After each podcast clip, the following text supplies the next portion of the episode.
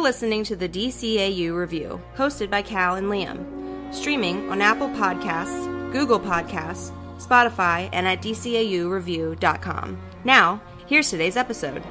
Hey, everybody, welcome to episode 131 of the DCAU Review. I am one of your hosts this week, Cal. With me, my good brother, good friend, and co host, the guy that runs our Twitter page. It's Liam. Liam, welcome to episode 131 of the DCAU review. That's right. Glad to be here. We are back covering Batman the Animated Series for the entire month of November. We're excited to jump back in. We've got a classic episode to talk about, but not only that, Cal, we have our second ever special correspondent. We have the colorist of Batman the Adventures Continue and several other projects. Monica Kubina. Monica, thank you for joining us. Welcome to the show. Thank you for having me. Well, we are just super excited here. We've been fanboying all week about this in anticipation.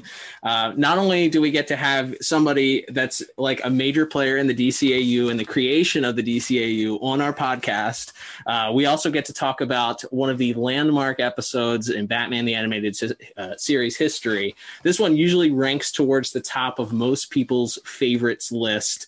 Liam and, and, and almost got him. So it's an exciting historic day here at the DCAU review. Yeah, absolutely. We're we're super excited to be here. As Cal mentioned, this is a, a great episode to talk about, and uh, the show all the different villains and everything that we'll get to as we jump into plot here. We'll get mine and Cal's takes on it. But first, we did have a couple just basic interview questions. We want to do some due diligence. If you happen to somehow be listening to the show and not know who Monica is, like I mentioned, she's uh, currently the colorist on Batman: The Adventures Continue, which is uh, as we found out, is not over. We have one more, at least one more issue coming. That's right. And we're very excited about that. But we just had a couple uh, questions we wanted to ask Monica just to let you introduce yourself a little bit more on a personal level to our audience. Yeah. So, Monica, uh, for those that are not in the know, uh, how did you get your start in comics? I got my start. I was actually working in makeup at the time for film. I was doing effects makeup. And um, a friend asked me by chance if I'd be interested in trying out as a colorist at a place called Electric Crayon. And they were primarily doing um, the Marvel books. They were doing a lot of X Men and Spider Man, Hulk, and whatnot. And um, I thought it sounded really cool, but I had just gotten out of school and I had just started working. So I didn't think that it would be my um, my future. But Mm-hmm. It was so exciting that I couldn't turn it down. And uh, so I brought in my portfolio and I showed my paintings and my sculptures and everything. And they hired me. So it's sort of my story is the inverse of most people's, where they work really hard and then they get in. I got in and then I had to work hard to stay. Wow. Well, that's awesome. Well, um, so I guess uh, our, our second question would be then, what, what was your first exposure to the DCAU or you know the Batman animated series universe? It was actually yeah, the Batman the animated uh, series. Uh, it was interesting because I was working for Marvel at the time, and I was just absolutely in love with Batman the animated series. And I was like, why can't I work on this? so here we are, so many years later, and this is where I'm at. And it's just been um, you know, the best. It's been what I've always wanted to color. And not just Batman, but in the style of the animated series. Absolutely. Well, uh, if you again, if you're if you've not listened to our episodes reviewing the Batman: The Adventures Continue series, you can hear us guffaw over uh, Monica's coloring and uh, and Ty Templeton's uh, beautiful artwork for that entire seven uh, issue series run. So we encourage you to check those out in the archives at dcaureview.com. Uh, we said over and over again, Monica, that was that was the highlight every every Absolutely. single week being being able to digitally open up that book and see what you you guys had brought us uh, visually that week. It was always a highlight. So thank you for all the work that you the hard work that you guys did. Thank you. And hopefully, hopefully we'll see more in the future. All right. Uh, well, with that introduction, Liam, I guess it's about time that we uh, start talking about today's episode. And with Monica being our guest correspondent today, she is going to be giving her own scores for our categories today. Liam, why don't you, uh, for any new listeners we have, just break down our four categories for them before we get into our uh, plot synopsis here? That's right, Cal. So we have four main categories that we break down every single episode or movie or what what have you that we review, and those four categories are the plot, the visuals and or animation, the music, and finally voice acting. Those are our four main categories. We also have the ability on occasion to throw out a little bonus point where if something isn't covered in those main categories or there's just a special moment or something in the episode that we want to shout out, we will also throw in a bonus point from time to time. But that will leave us to at some point we will all give our final scores, which will be blank out of 40. Perfect. Awesome. Uh, so we've had several episodes uh, rank uh, perfect 40 out of 40s just a few uh, you can check those out also in the archives at dcaureview.com uh, so this one again as we mentioned almost got him is one that typically ranks pretty high on people's lists so i'm interested to see sure. where we all rank this episode today uh, Monica, we're going to throw it over to Liam for the uh, IMDb synopsis for this week's episode, and then we'll start talking. All right, so I will do this in my best announcer voice, and this is for Almost Got Him, which was written by Paul Dini, directed by Eric Radomski, with music by Stuart Balcomb and animation by Dong Yang. And that synopsis reads as such In a bar, a collection of Batman's enemies chat about their failed attempts to kill him that's uh that's that's short and to the point. Yeah that's actually uh, sometimes we complain when the synopsis synopses are that brief but that actually does pretty much encapsulate our story which is uh, we arrive at some sort of dark dank uh, musty jazz club where the joker the penguin poison ivy two-face and killer croc as far as we know at that point in the episode are there to uh, they're all hiding out from batman for various reasons and while they're playing cards they decide to each tell a story about a time they as the episode title would suggest almost got him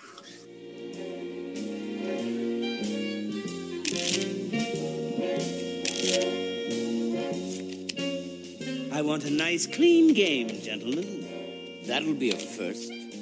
So, I hear you know who nailed the Mad Hatter last week. No kidding. He sure gets around for one guy. Yeah, well, that's where you're wrong. I don't think it is one guy. Huh? Well, I figure it Gordon's got a bunch of them stashed someplace like a SWAT team. He wants you to think it's one guy, but. Yeah, you're always seeing double. It's obvious our Cape friend suffered some crime related trauma when he was younger. Perhaps an over anxious mugger blew off a piece of his face. Sure. he could be all gross and disgusting under that mask. Uh, no offense, Harv. Just deal. Well, you know what I think? Not the robot theory again. Well, he could be. You'd think one of us would have got him by now. I've come the closest. Are you kidding? I was the one who nearly. Nobody's come closer to snuffing the Batman than me. In uh, your Get out of my face. The fact of the matter is, we each have an almost got 'im Batman story. I know mine's the best, but let's hear yours anyway. I'd say ladies first, but since we don't have any, we'll start with you, Pam. That's right. So we start off with Poison Ivy, and she tells a tale of uh, of her almost getting Batman with some exploding pumpkins. Monica, what did you think of exploding pumpkins as a way to to foil the Batman? Yeah, I I wouldn't have thought poison pump exploding pumpkins. Um, yeah. so I was kind of surprised by that one. We talked about it before. She also very specifically says that the, the pumpkins are filled with her words exactly poison ivy gas, which we yeah. were trying to figure out if she was trying to get the brand over, like she trademarked the gas, like poison ivy gas, trademark. Like yeah. it's it's a very specific type of concoction that she's like. Gonna... Does she now sell that to other cr- super criminals who? is that like her side hustle is to sell this poison gas to other like C and D list villains? Uh, well, after momentarily getting the upper hand, uh, Poison Ivy uh, is suddenly foiled by the old Batmobile, Liam, in a, in a uh, scenario that wouldn't be out of place in the last Batman Arkham game.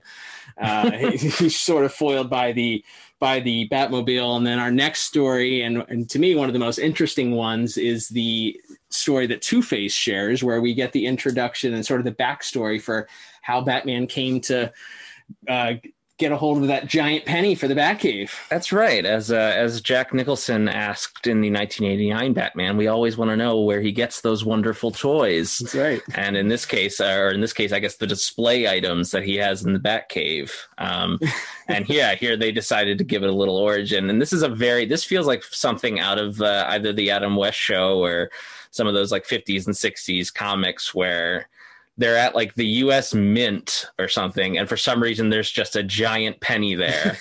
so naturally, what else would Two Face do but tie him to that giant penny and try to uh, literally flip it using a giant uh, t- ton of gold bricks to flip Batman into the air and hopefully kill him. I mean, what what better way would there be to kill kill Batman?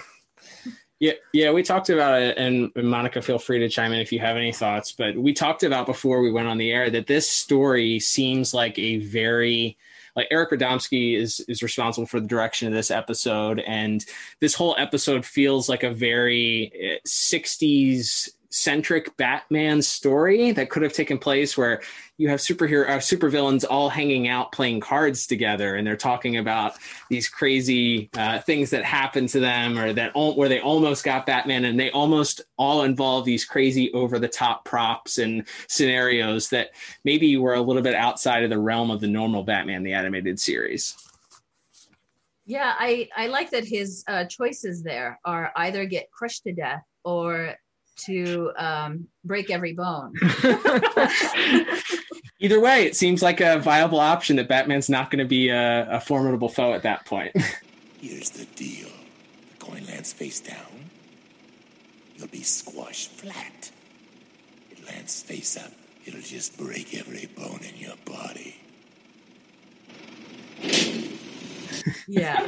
yeah, I, I, think they, they came up with a pretty creative way for him to get out of it too, because of course Two Face takes his belt off and it's like how do you how do you how does Batman get out of something when he's all tied up where he steals they made a point of like showing and we'll get more into this in visuals I'm sure but they make a point of showing you that uh, Two Face's uh, coin has these like very jagged edges to it. And of course, Batman, and right before Batman is tied up, he like grabs Two Face by the lapels, and yeah. we find out that he actually grabbed that jagged coin and is able to use that to free himself. So it's mm-hmm. all as you met as you both talked about. It's very silly in in in just like what it is when you look at it from a top down view. But yeah, I think it's it's a it's another clever little uh, little vignette of uh, of of a little Batman adventure we didn't get to see. It's this kind of like you know like old shows or like sitcoms do like clip shows? Yeah. That's kind of what this is but we this is like clip shows from episodes we never saw. That's kind of how it feels to me. I like yeah. it. Monica do you have any thoughts? So we also had a question about this. So two-face introduces and this also made it feel very 60s he stole $2 million uh, and also involved the two-ton gang. So there's four members of the two-ton gang. Do you think that means they each weigh a thousand pounds Oh, yeah. um, yeah. So my scenario, Monica, was that uh, they are a British gang, and so they they always have a lot of pounds because they steal money. They steal like British money.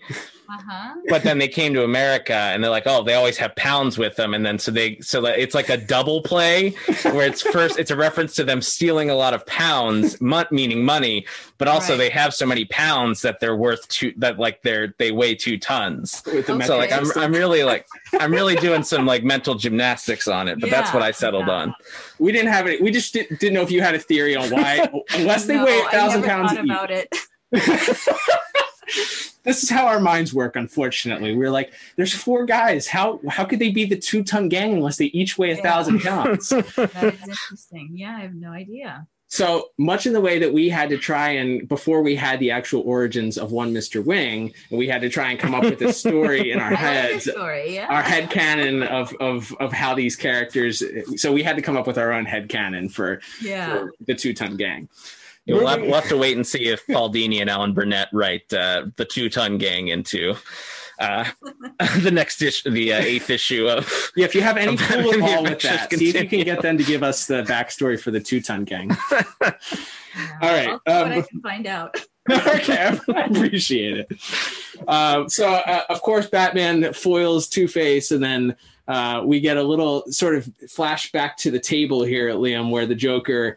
Every time these stories are told, the Joker sort of commiserates in a way, and uh, I thought it was very funny that he commiserates with Harvey at this point, but also happens to lean over and look at Harvey's cards uh, very subtly. Yeah, Yeah. so like there's a couple little, and again, we'll probably talk more about that in visuals, but yeah, there's a few different notes that note uh, at the end of the episode there, near the end, when the Joker wins the whole pot and takes everybody's money. Uh, that he may or may not have been using some uh, less than less than savory tactics Get out. uh, throughout this episode as well. Yeah, they did some uh, some cute little uh, visual nods to that that I'm sure we'll get to. So next we have Penguin's story where he he invites Batman to his aviary of doom. Welcome, my ebon winged adversary. You have taken the bait as I knew you would. Now prepare to meet your end within my aviary of doom. Aviary of what? Yeesh, Pengers, how corny can you get? Fa! Just because you mundane miscreants have no drama in your souls. Anyway, there he was in my av- uh, big birdhouse. Which uh, he is quickly made fun of for, which I thought was a great bit. Also, uh, it changes it to his uh, big birdhouse, and uh, Batman really viciously attacks one bird with another bird. Yeah, there's this is a this is a very violent. Uh, it's one of those things where I'm surprised, like a Saturday morning or I guess weekday afternoon uh, cartoon was they were allowed to get away with this at that point because not only does uh, you know yeah Batman's fighting animals, but then he yes he grabs the poison tipped beak of a hummingbird and jabs it into the leg of a cassowary, and which is congratulations on having the name Yes. of that bird because I did not have that written down. yeah, there's the, they're the giant death birds from I believe they're mostly located in Australia, but uh, very good. uh yeah that but they uh yeah I, I was surprised they just got away from that from like a standards and practices uh motif for sure. But of course, Batman foils the Penguin. He escapes, and then we get to the Joker's story, uh, which coincidentally just happened the night prior to this meetup here to, to play poker. And he shows that he took over some sort of late night show and put Batman in the Laugh-O-Meter chair, which is an electric chair that is, of course, functions on the amount of laughter that is like shoved into the speaker or something. yes yes the and just to make sure that there will be uh ample voltage he then pumps the studio audience which he has held hostage with laughing gas so they just to ensure that batman will in fact be uh properly fried by this So the Joker is actually foiled this time, not just because of Batman's uh, cunning nature, but instead we get the introduction, sort of seemingly out of nowhere, of one Selina Kyle, aka Catwoman, who shows up and uh, foils the Joker's plot, helps Batman escape. However, she herself is captured, and uh, that leads us to our final scene, uh, where at that point Batman reveals himself to be disguised as Killer Croc in one of the most awesome reveals ever. Monica isn't I, I I just think it's such a great plot device to have him be a part of this crew the whole time. Even as I speak, Catwoman is being trussed up at the Pussykins Pet Food Factory. First thing tomorrow, I'm sending a lovely case of cat food to Batman. I don't think so.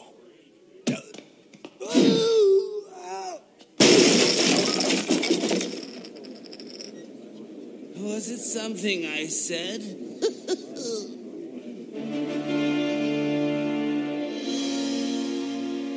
Well, well, an imposter in our midst. Risking everything for your kitty, Batman? You're not getting out of this one. Maybe.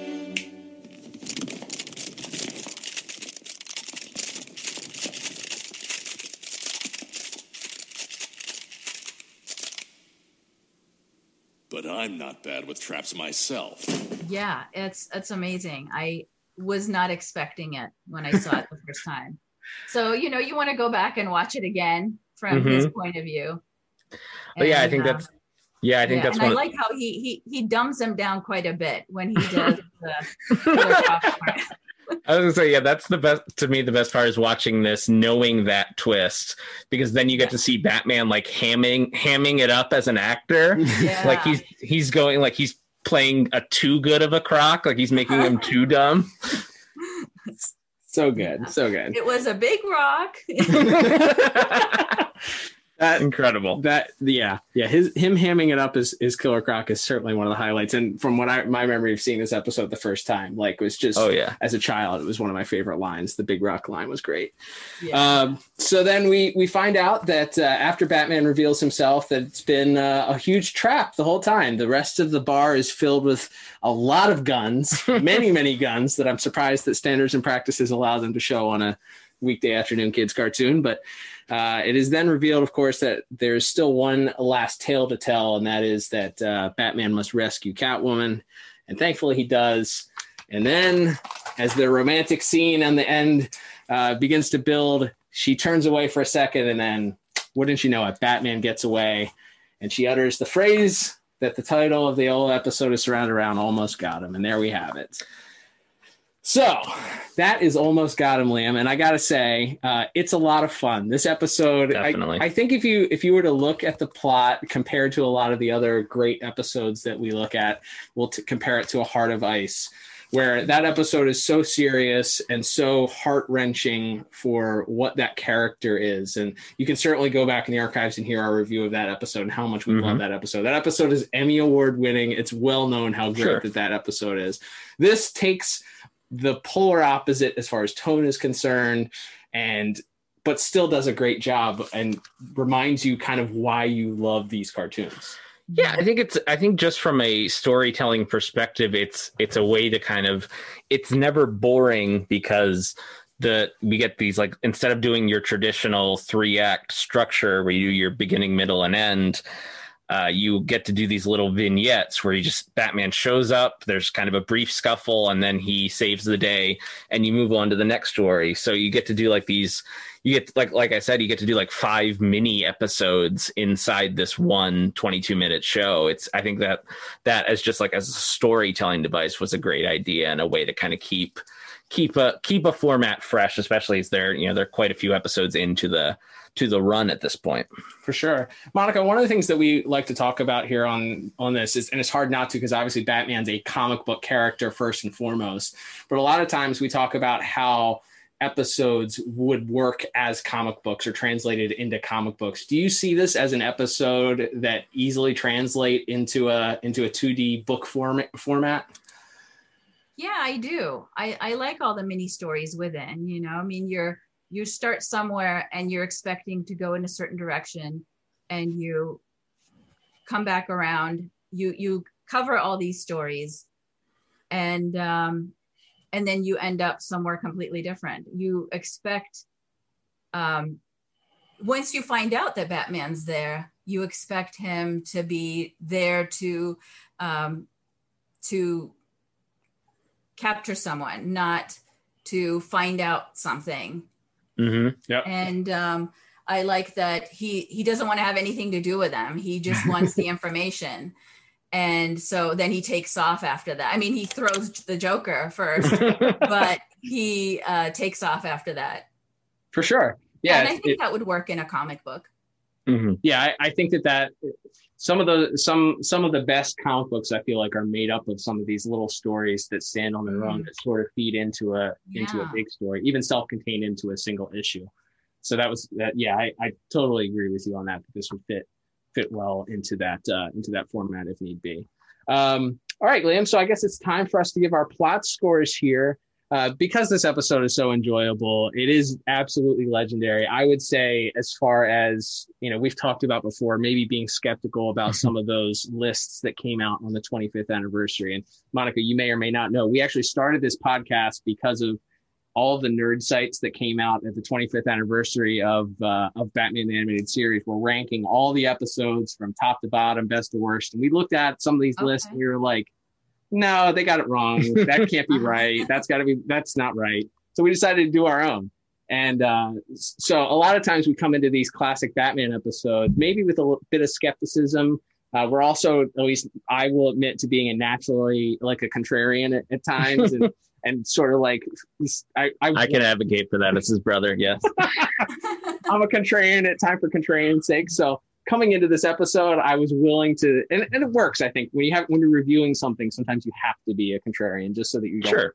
drink the Kool Aid, so to speak. But with that said, I love this episode. I think it's perfect from start to end. It's so it's so much fun, and it's an episode that stands out on its own and being just tonally very different than a lot of the other super serious good episodes. Uh, if you had any doubt, I gave it a 10 out of 10.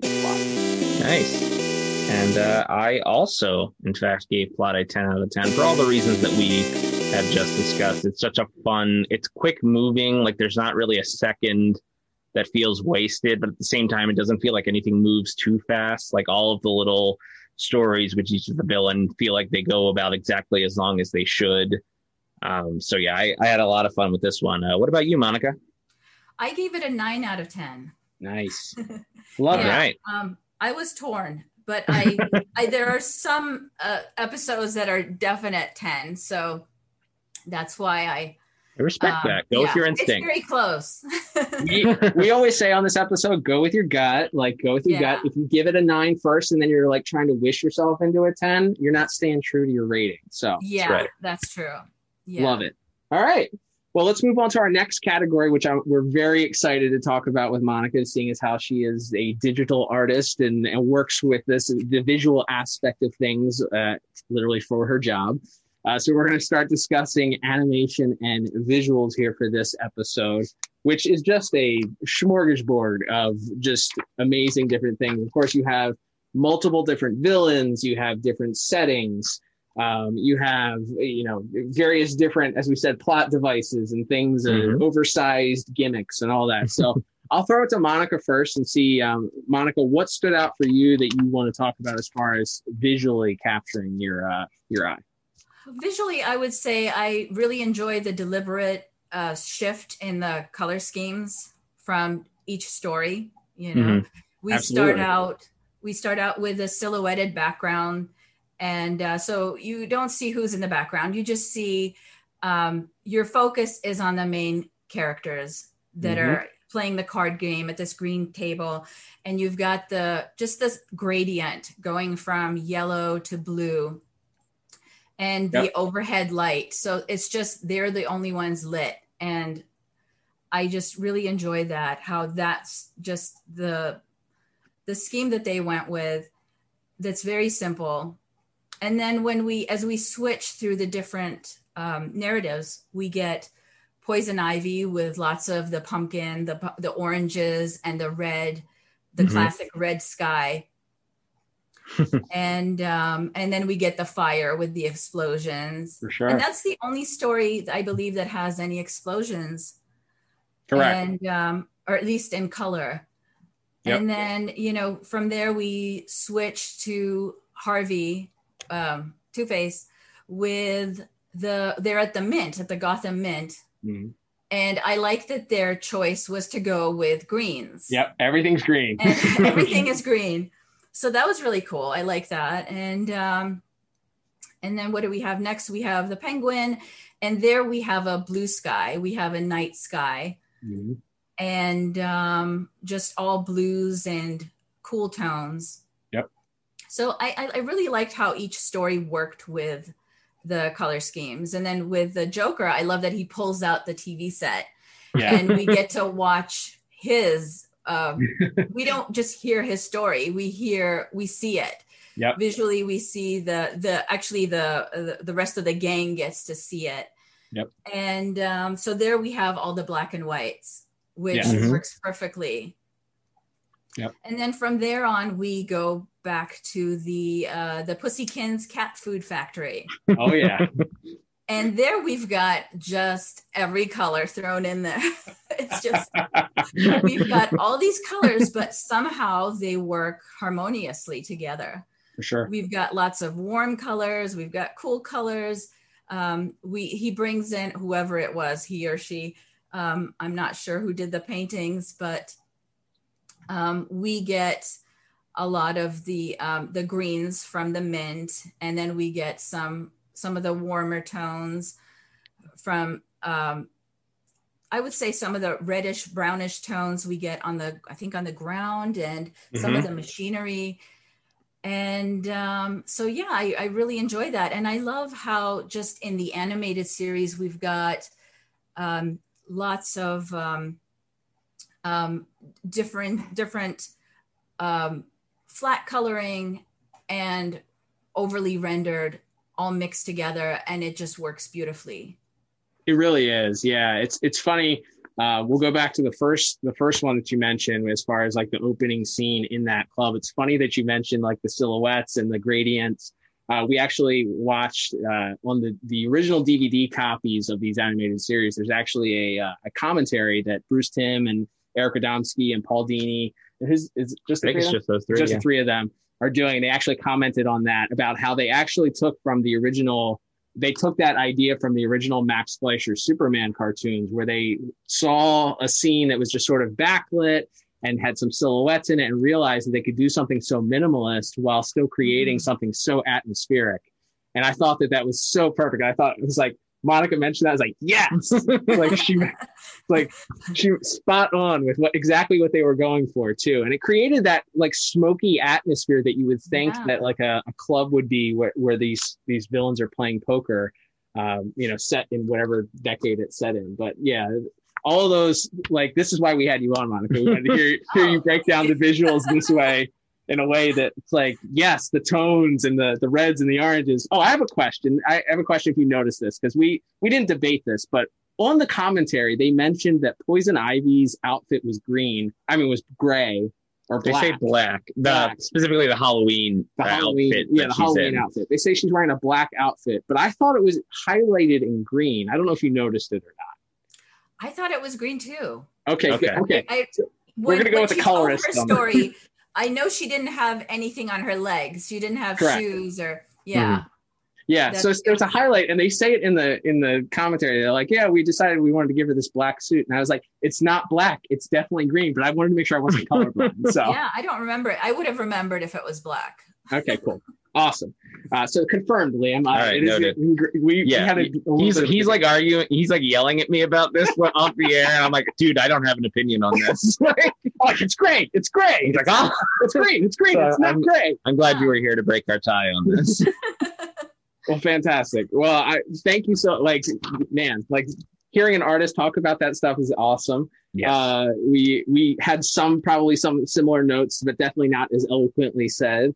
Uh, Liam, what were your highlights as far as visuals were concerned for the uh, for this episode? So for me, probably the standout visual moment, and uh, they mentioned on the commentary track that it was storyboarded by uh, Glen Murakami, who of course went on to produce the Teen Titans animated series and a bunch of other stuff. He's a legend. Uh, yes, absolutely. Is the shot where uh, we talked about it in our plot, where when Batman finally reveals himself and his his voice changes to Batman's voice and he grabs the Joker and throws him across and breaks the other table. This you we see a light is swinging in in sort of the aftermath of it, and it swings onto the Joker and then puts him back in shadow. And as the shadows take over Batman in this croc outfit, we get the sil- the shadowed silhouette of the Batman suit, which I mean, in a like a re- quote unquote realistic way, doesn't make a lot of sense, but like as a visual nod of him, like the the light just swinging onto him in the croc suit, swinging off. We see Batman, and then swinging back on to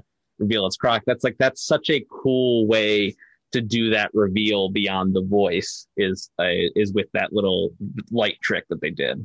Agreed. Yeah, that was that was one of the highlights. It's interesting. I think this they said this is one of Glen Murakami's very first projects with uh, Batman the Animated Series, if not his very first project. Mm-hmm. Uh, so for him to storyboard something uh, so like it's just fits so well with the show that silhouette of batman with just the eyes showing is is Mhm. the the most legendary image that you would think of batman and so for him to be able to fit that in in a way that works so well also at like revealing and winking to remember this is a television show for you know kids Right. so if, if the kids haven't realized why is killer croc talking with batman's voice you now you like you now get the visual like oh that's batman like yeah.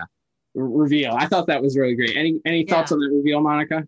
Yeah, that was my favorite part of Mm. the entire uh, episode is the reveal of the the a lamp swinging back and forth, and just you see him, and then it swings back and you see Croc. So that was really cool. I agree. Yeah, it's it's that's great. One of the other visually interesting things, Liam, that uh, and there's so many because you you have each of these little vignettes, which I think Mhm. also is what makes this episode so great. Is you go to the Two Face uh, Two Face scenario, and we said you know he's tied to this giant penny, which may or may not have been out of scale based on how it's used later on in in various episodes. But we won't talk about scaling uh, so much at this part.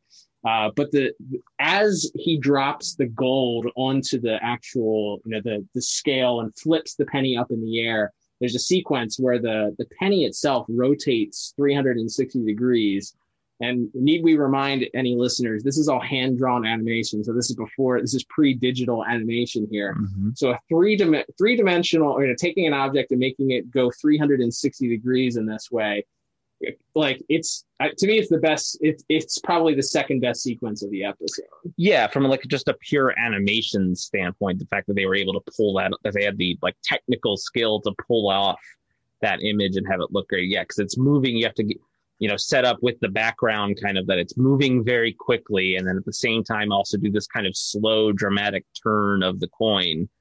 Uh, and then also you know batman has to be working with the coin to free himself at the same time. There's a lot of literal and figurative moving parts to that and they uh, they pulled it off really well. For sure. Now, I would be remiss not to we because we are critiquing this episode. I would be remiss not to mention there were a couple flubs in this scene. I'm going to ask Monica. I'm going to put you on the spot, Monica, and see if you noticed it. Did you notice the flub in the scene? The belt.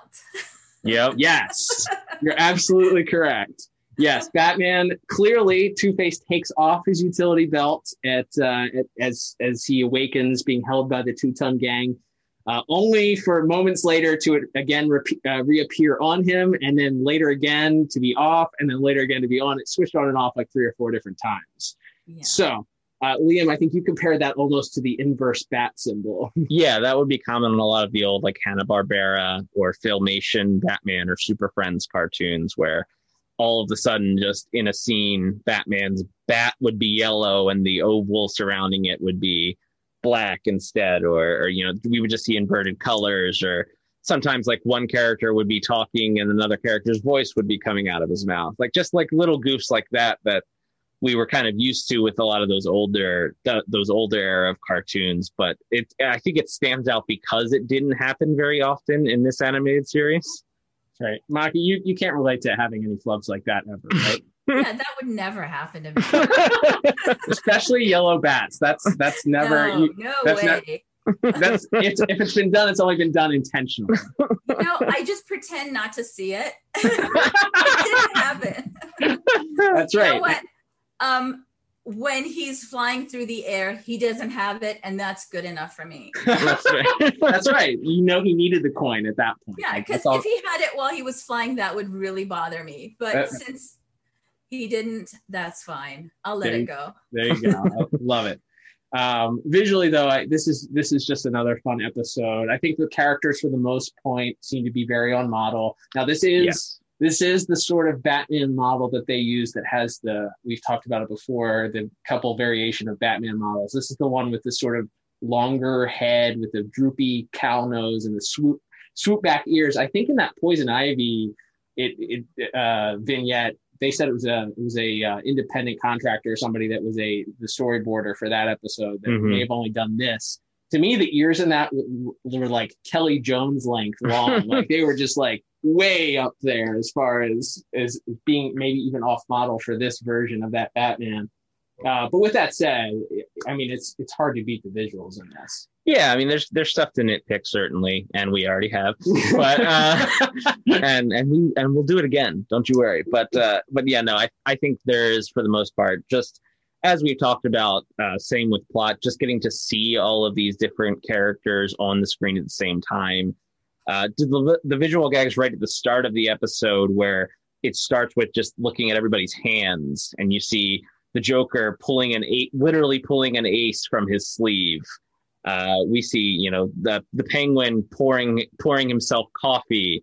We see uh, Two Face pouring half and half in his. Like, there's a lot of like cute little visual gags like that within uh, where they do like either close ups on their faces, on their eyes, or on their hands in some cases that I thought were uh, were very very clever as well. And then I think ultimately, and Monica, you mentioned it, but that having that last the Joker scene be in black and white, and Bruce Timm actually talks about in the commentary that they wish that they had the opportunity to do an entire episode in black and white. But mm. it's funny how what a it, like they used it as kind of a plot device to show because that's when the show was kind of set in. They were made sure that it was sort of that retro, uh, that like c- current yeah. day, p- present day retro look so all the cars are from the 1930s, but mm-hmm. and all the technology is too. But to me, I think it sets that scene very well. You mentioned that as you you really enjoyed the way that it was completely set in black and white.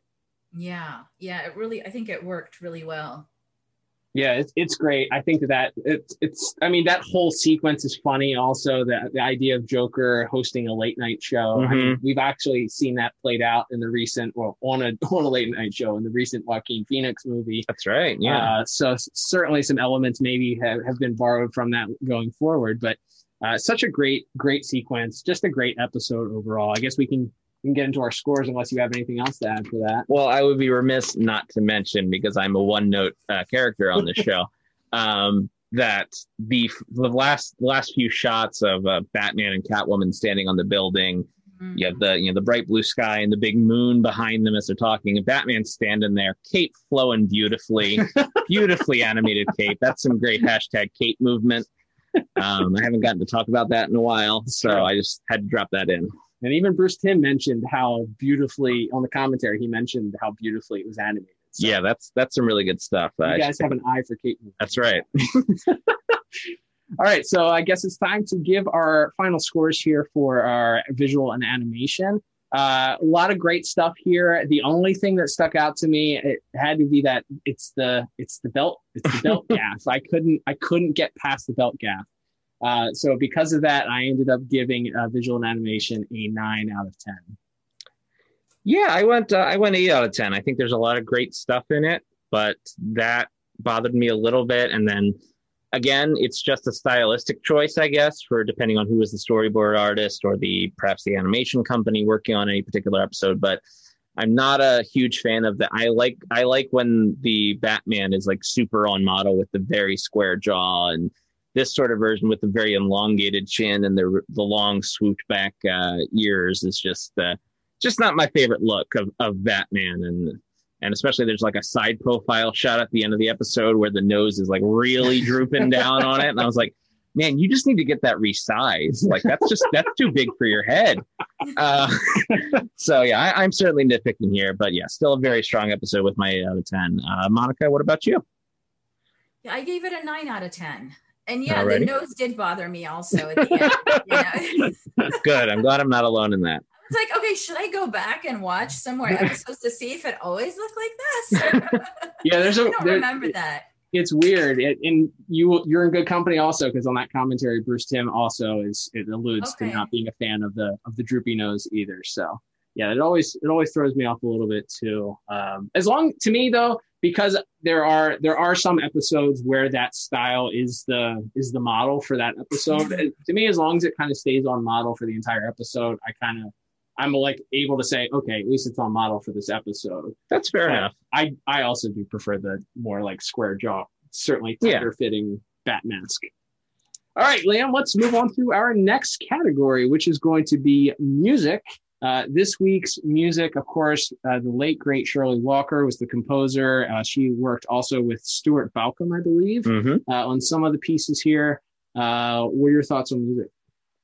Uh, yeah, I think there's uh, there's some good stuff. We get like a nice little jazzy intro to the episode as the Super title card as the title card pops up, and uh, we get that that sort of music uh, comes back in kind of every time we cut back to them in the uh, in the car in uh, them playing cards in the club.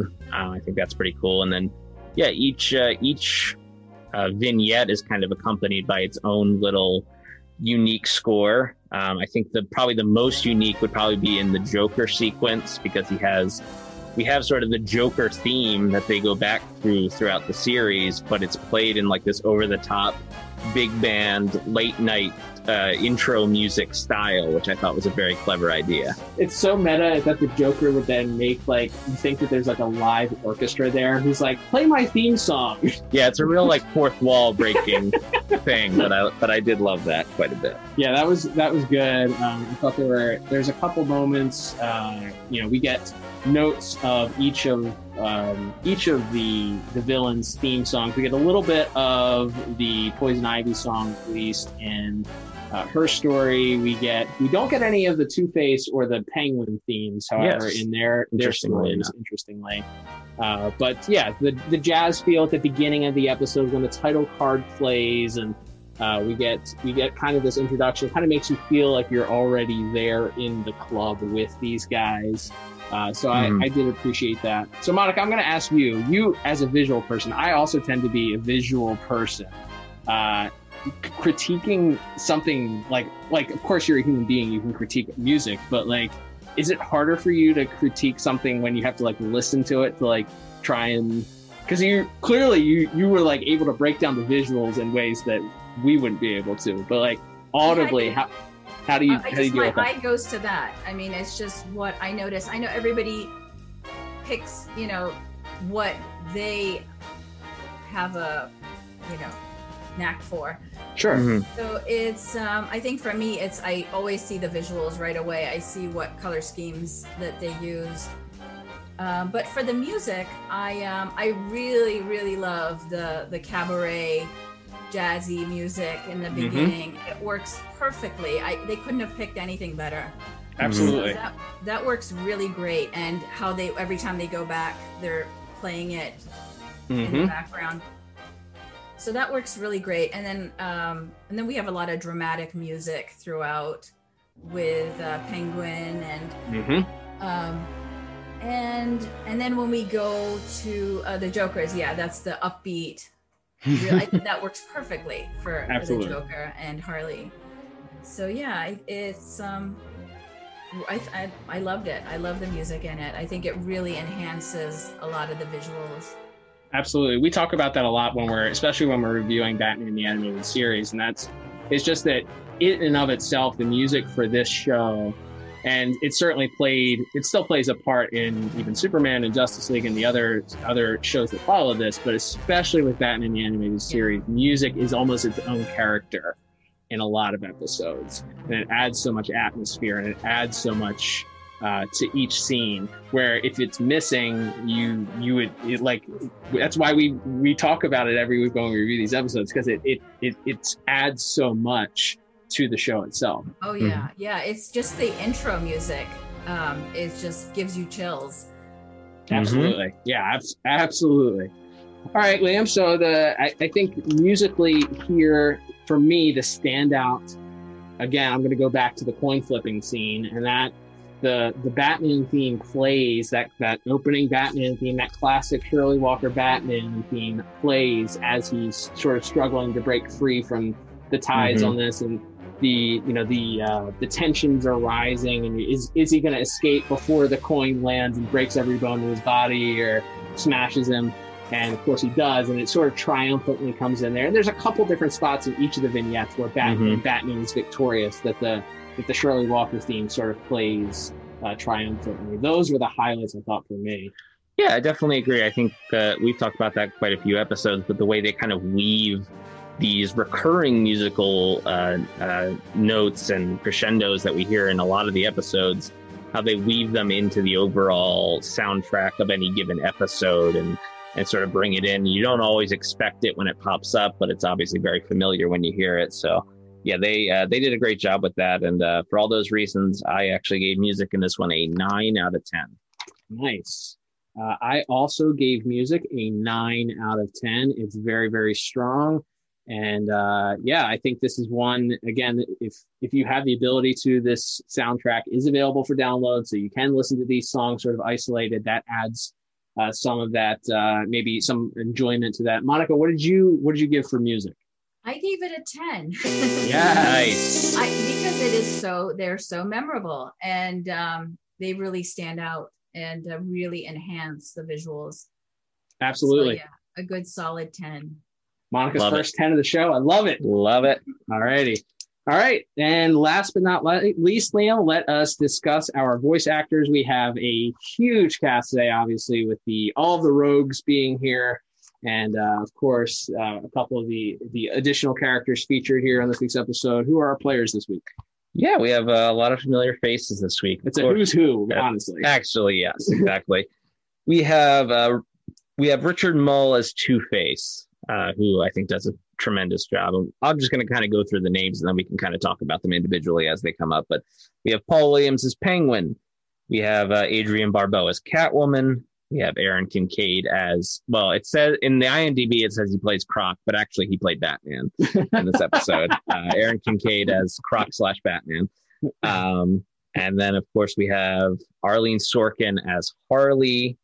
We have Diane Pershing as Poison Ivy.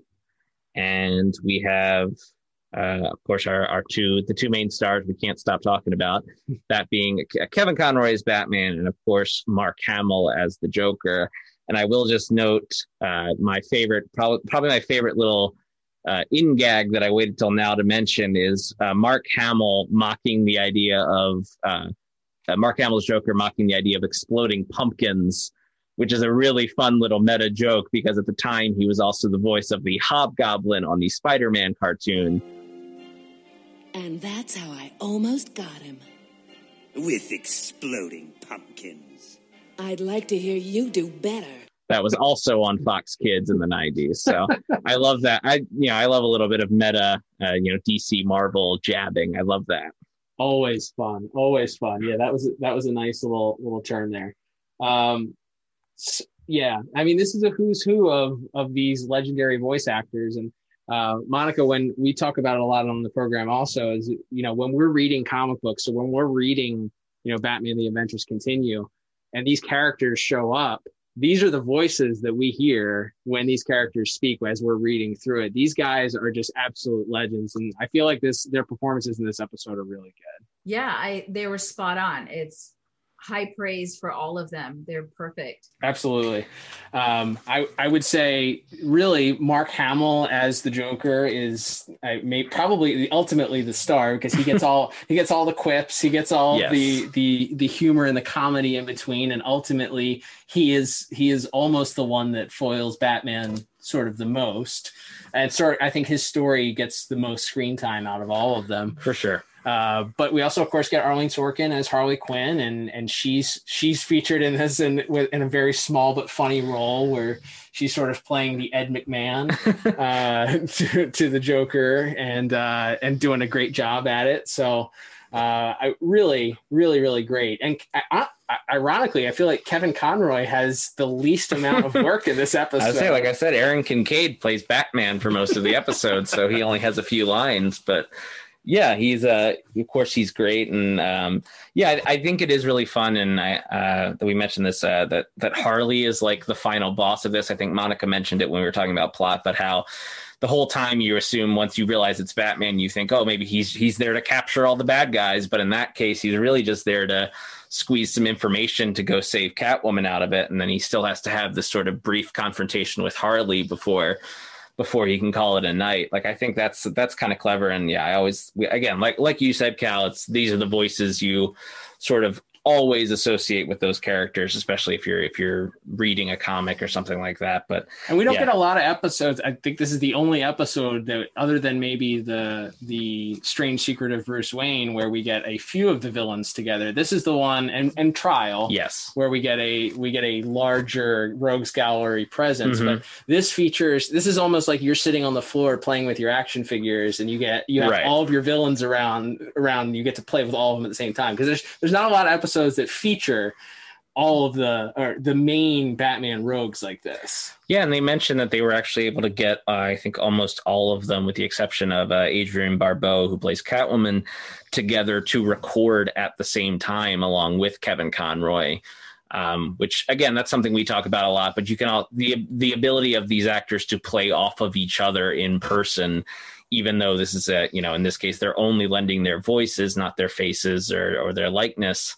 Uh, their ability to to still be able to play off each other and to get all of these talented people in one room together to uh, to uh, record was uh, was certainly something special and, and to my understanding is not something that happens in animation recording very often. So Yeah, it's it's special. It's another thing that makes this this whole series special, and obviously that's why we're talking about it. But uh, there's actually also a very famous picture of the the crew that they got on this day recording sort of all the voices together Mhm. with I think Bruce Timm and, and maybe Paul Dini also there at the same time. Mhm. Uh, so that that's uh, it's really really awesome. They were able to get everybody in the in the room, and they were able to play off of each other. And they talk about uh, in that in that same um, that commentary that we listened to. They talk about how Mark Hamill is just so dynamic in the way that he stands up at when he performs and waves his arms around a lot, and while other people are kind of sitting sitting down and being a little bit more reserved in their performances. But like to be on a, a fly on the wall in in that recording studio, watching these greats record these lines, like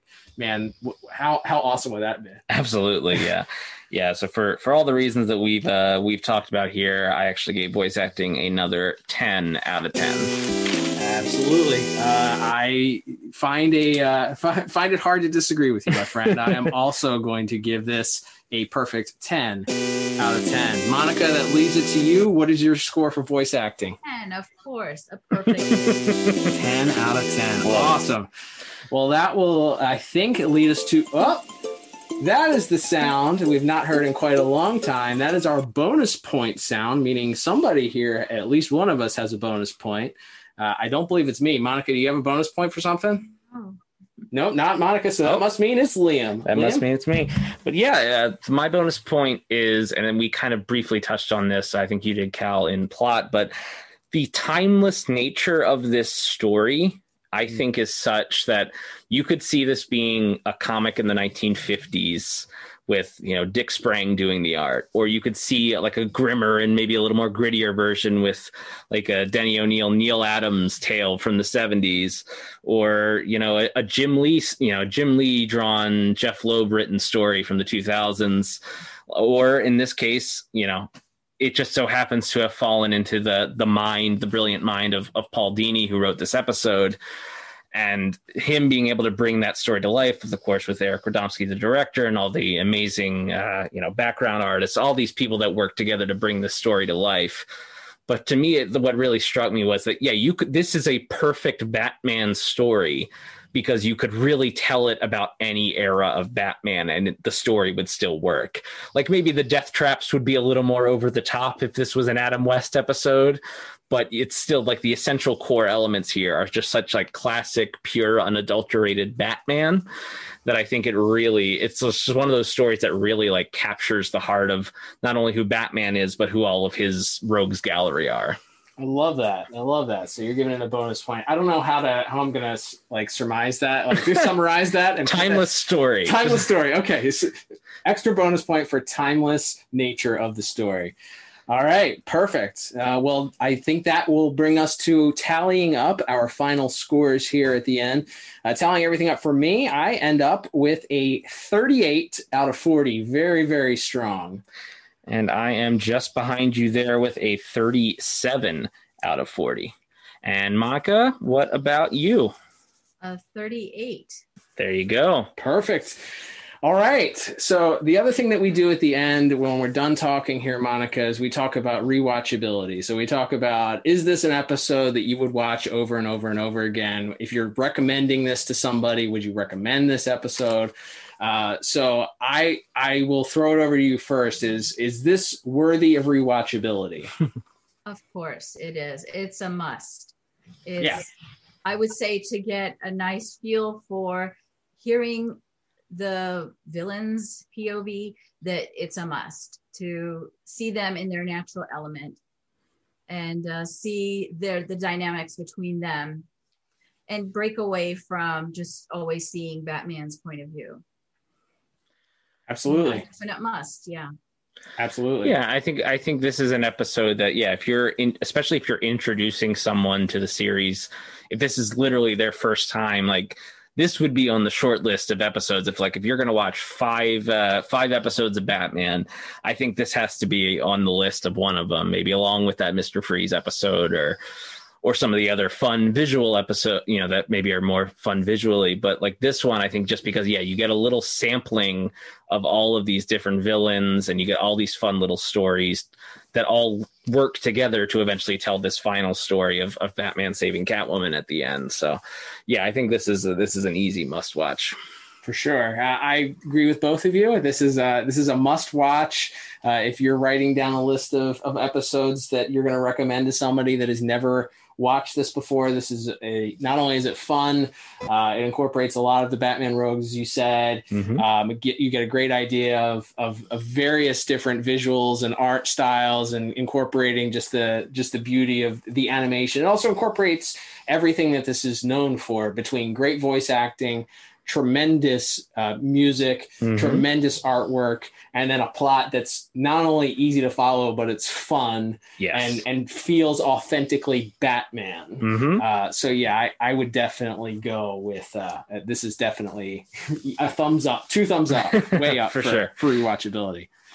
All right. Well, that will begin to wrap us up here. First and foremost, we would like to thank the wonderful best friend of the program, Monica Kubina, for Thank being you. on here. Thanks for joining us this week, Monica. It was such a pleasure to have you on and hear your perspective on this classic Batman the Animated Series episode. Thank you so much. It's been an honor. Thank you. Awesome. Do you have anything that you want to plug? Anything that we can? I know that we, the good folks at home can follow you on social media. Um, anything else that we should know about? Yeah, uh, the special that's um, coming out in January, I believe. Is that All right. I, I think they solicited it for December, but maybe it's January. Oh, I really? think it, Okay. I think it is solicited for January. Oh. I, I think I think Monica's right on this He one. would know. He would know, and you would probably know better. So January. I'm starting on it next week. So Awesome. All right. Well, we are See how it certainly. And I also have flashbacks. I don't know when that's coming out. It's a kid's um, uh, book about weather and Cool. science. So yeah, that's Awesome. Awesome. Well, I'm sure we will we'll do our best to help you promote that once that happens. So um, you can follow Monica on Twitter and on Instagram. You're at Monica Kubina, I believe, right? Yes, I think I'm Monica.Kubina on um, on Instagram. Perfect. Monica.Kubina on Instagram, mo- at Monica Kubina on Twitter. Follow her. She's not only a great artist, she's a great person and Absolutely. has been uh, so kind to us, as we said. So, Monica, thank you so much for coming on this week. It's like I said, it's been it's been an honor. All right. Awesome. Thank you guys. All right, Liam, what an honor to have Monica Kubina. Make sure you check out her artwork. Make sure you check out Batman The Adventures Continue, also her amazing artwork in that. We didn't mention, we mentioned that a couple times, but make sure you go out, uh, purchase those when you get a chance, either digitally or go get the hard copies or go get the trade paperback when it is out. And definitely check out the holiday special when it comes. Liam, uh, we are excited here. As we said, we are kicking off a month of Batman the Animated Series, which means we are covering yet another episode next week. Uh, do you have a preview for what we'll be covering? Yes, I do. In fact, we will be picking up at the very next episode in the production order, which is, in fact, uh, we talked about him a little bit this week. He gets his own episode uh, for the first time in a while, and that being the Penguin in Birds of a Feather. Uh, which I think is another episode that tends to rank very highly in a lot of people's uh, best of lists that we uh, we mentioned earlier with uh, with Monica. But we we will. It remains to be seen whether or not we agree that it belongs at that spot. So looking forward to looking back at another very memorable episode next week. We got a pretty exciting month coming up. Absolutely. Uh, so don't forget, you can follow us on Twitter and Instagram at DCAU Review. Be sure to check us out uh, for previews of upcoming episodes, a bunch of conversations about the DCAU, all of that happening on our social media. Don't forget to also check out the website at dcaureview.com.